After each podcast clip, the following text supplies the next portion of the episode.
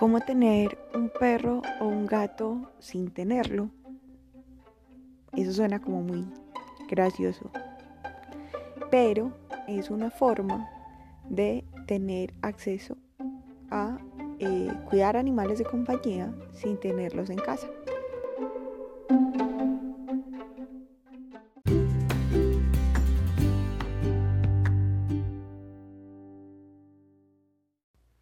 Resulta que cuando trabajé en el albergue, el albergue era municipal y el municipio tenía una figura de adopción, por decirlo así, o de, eh, digamos, hacer un 50-50 para encargarse de perros y gatos eh, junto con la comunidad.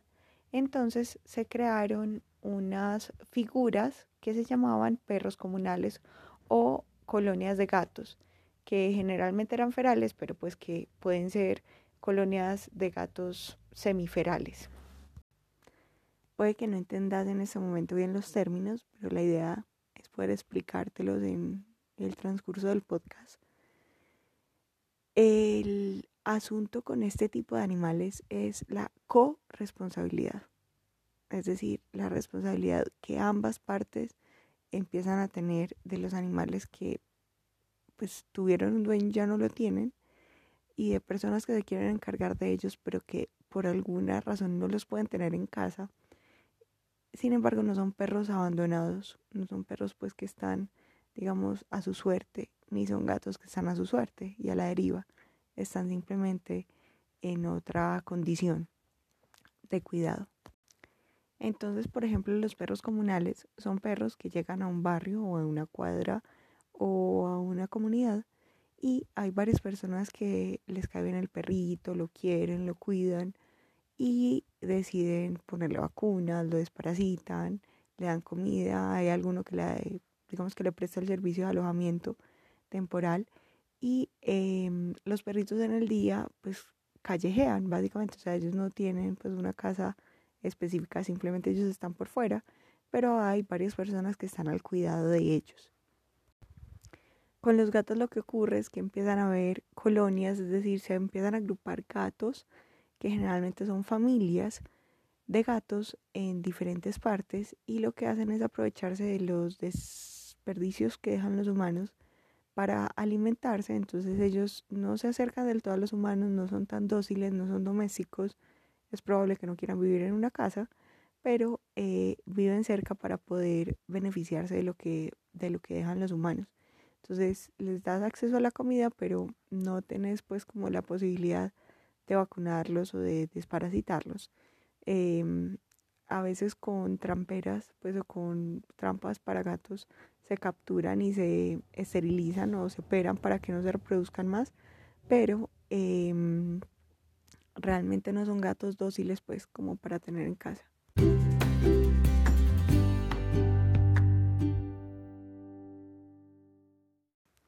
Yo tuve la experiencia de ayudar, digamos, en el cuidado de Trululú.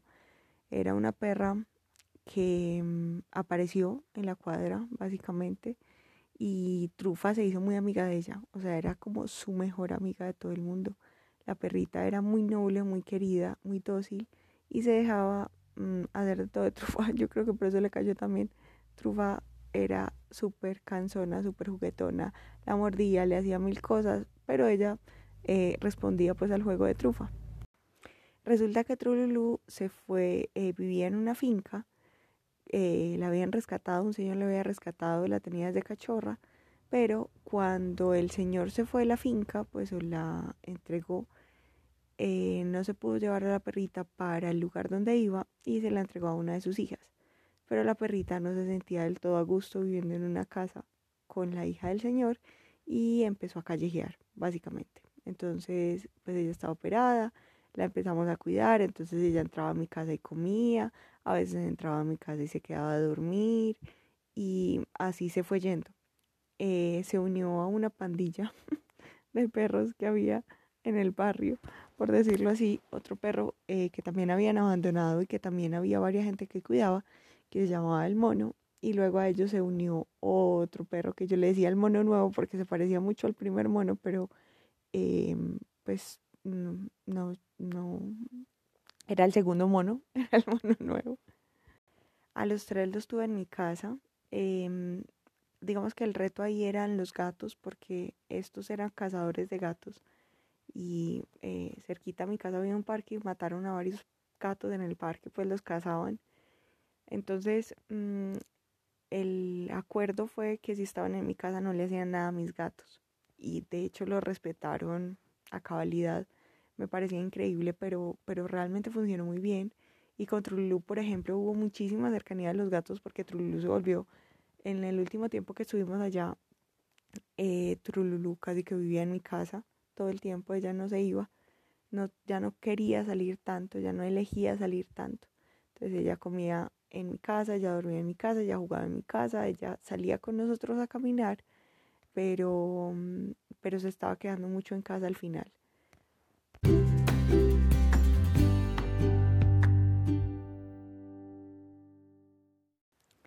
Y con los gatos la experiencia es más graciosa todavía porque los gatos empezaron a vivir en el lugar donde viven mis papás. Y resulta que al principio, pues obviamente mi mamá les tenía pues como mucho agüero, no quería que estuvieran allí y empezaron a darse cuenta que eran buenos controladores de roedores, porque como eran gatos salvajes, no domésticos, entonces ellos sí cazaban em, los roedores que había por ahí cerca. Y básicamente espantaron los roedores, o sea, disminuyó considerablemente un problema que tenía porque es, es un lugar campestre, pues más... Eh, digamos, en el campo, más alejado de la ciudad, entonces es más difícil hacer el control. Donde viven mis papás, entonces se estableció una familia. Eh, había una gata mamá que había tenido varias, varias camadas, varios hijos y varias hijas se habían quedado allí. Y había eh, un macho que pues venía y las preñaba. Él no vivía ahí, pero estaba cerca y venía y las preñaba y pues ellas se iban reproduciendo. Las camadas se iban entregando, incluso pues nosotros hicimos parte de la entrega de una de las camadas, mm, unos gatos súper lindos, pues muy, muy charritos, muy hermosos los monitos esos. Y ha sido muy interesante porque ellos, nosotros les damos comida, pues les ofrecemos, digamos, parte de la, de la ración tienen un espacio para vivir, pues, o, un área, y además tienen eh, un lugar, lugares para cazar cerca. A eso los intentamos operar, entonces la gata mamá, la primera, eh, no se dejó, pues, eh, no cayó en la trampa cuando, cuando la pusimos, y a las pocas semanas, pues, la atropelló un carro. Le, al gato le pasó lo mismo, también lo atropelló un carro eh, y de las otras gatas logramos operar una. Esa que operamos es, digamos, la que está manteniendo la estabilidad de la manada. Entonces es interesante, pues es chévere eh, cómo funciona. Una de sus hijas en este momento, digamos, tiene unos gaticos que se están entregando. Son muy ferales, son muy salvajes, ellos no les gusta la gente, eh, no se dejan tocar. La única que se deja tocar es esa gata que operamos. Y mm, es bien particular porque no se dejan tocar, pero ellas, ellos entran a la casa de mis papás, o sea, llegan hasta la sala. Entonces uno ya los saluda y se vuelven y se van, pero llegan hasta la sala. Entonces es como ellos aprenden que mm, pueden estar cerca de ti, pero no quieren estar tan cerca. O sea, eh, digamos que aceptan ciertos espacios. Y también hay una perra eh, yo le puse la chusca, es una perra negra, a ella la operamos, ella tuvo una camada de 10 perritos que pues entregamos, los entregamos a todos en adopción, unos perros súper lindos, eh, pero ya no queríamos que ella siguiera pariendo porque era una perra que estaba, era propensa que iba a parir muchas veces, pues tantas como fuera posible.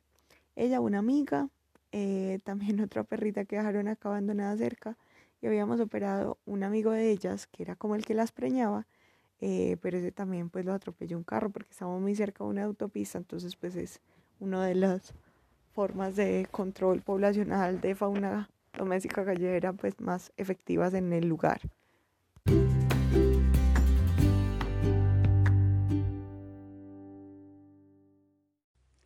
Entonces, como pueden ver, nosotros hemos sido partícipes como de este tipo de corresponsabilidades en las comunidades a las que hemos llegado, no solamente pues digamos por la labor profesional, sino realmente por amor, porque son perritos em, que, ah, más que comida y más que una dormida, lo que les brindamos es cariño, lo que les brindamos es, eh, digamos, el respeto, de reconocerlos como otros seres que están ahí al lado de nosotros y que nos acompañan y nos cuidan.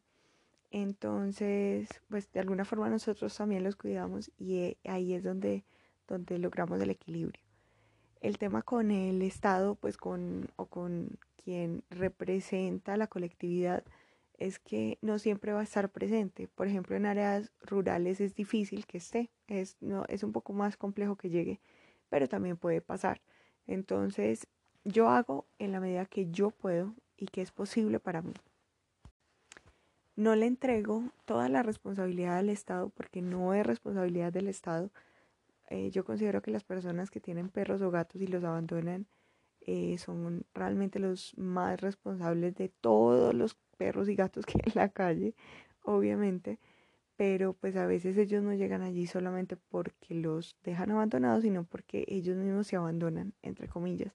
Es decir, el perro sin castrar se fue detrás de una perra y se perdió. Em, el gato se voló o hubo em, explosiones de pólvora y se asustó y se fue. Entonces hay muchas formas para que ellos lleguen a la calle. Como hay tantas formas, entonces todas, eh, digamos que podrían tener de alguna forma una validez y finalmente nos dan la oportunidad a quienes tomamos la opción de ayudar, de conectarnos con seres realmente especiales y valiosos. A mí me da mucha risa porque mi papá, yo siempre le digo como que papá mira ese perro tan lindo, papá mira ese gato tan lindo. Mi papá no es el más amante de los perros y los gatos, entonces él no los ve lindos. Pero él una vez me decía como que, oíste, ¿y vos cuál ves feo? O sea, realmente cuál es feo para vos. Y mm, los perros y los gatos me reconocen no tanto por lo que les doy físicamente de comida, agua o techo, sino por eh, ese cariño adicional, ese sentirse que pertenecen un poco. Y creo que es parte fundamental de la necesidad que todos tenemos, que todos los mamíferos tenemos.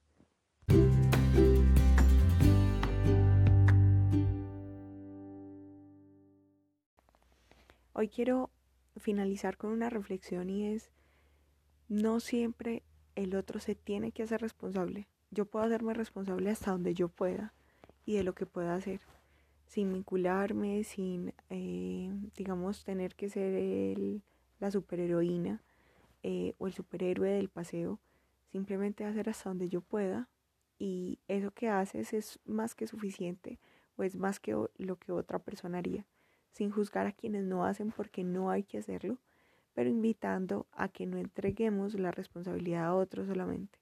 Lo que hay que hacer es compartir la responsabilidad también y hacer todo lo posible por esos seres que de pronto no tienen eh, mucha opción de que haya alguien más que los cuide.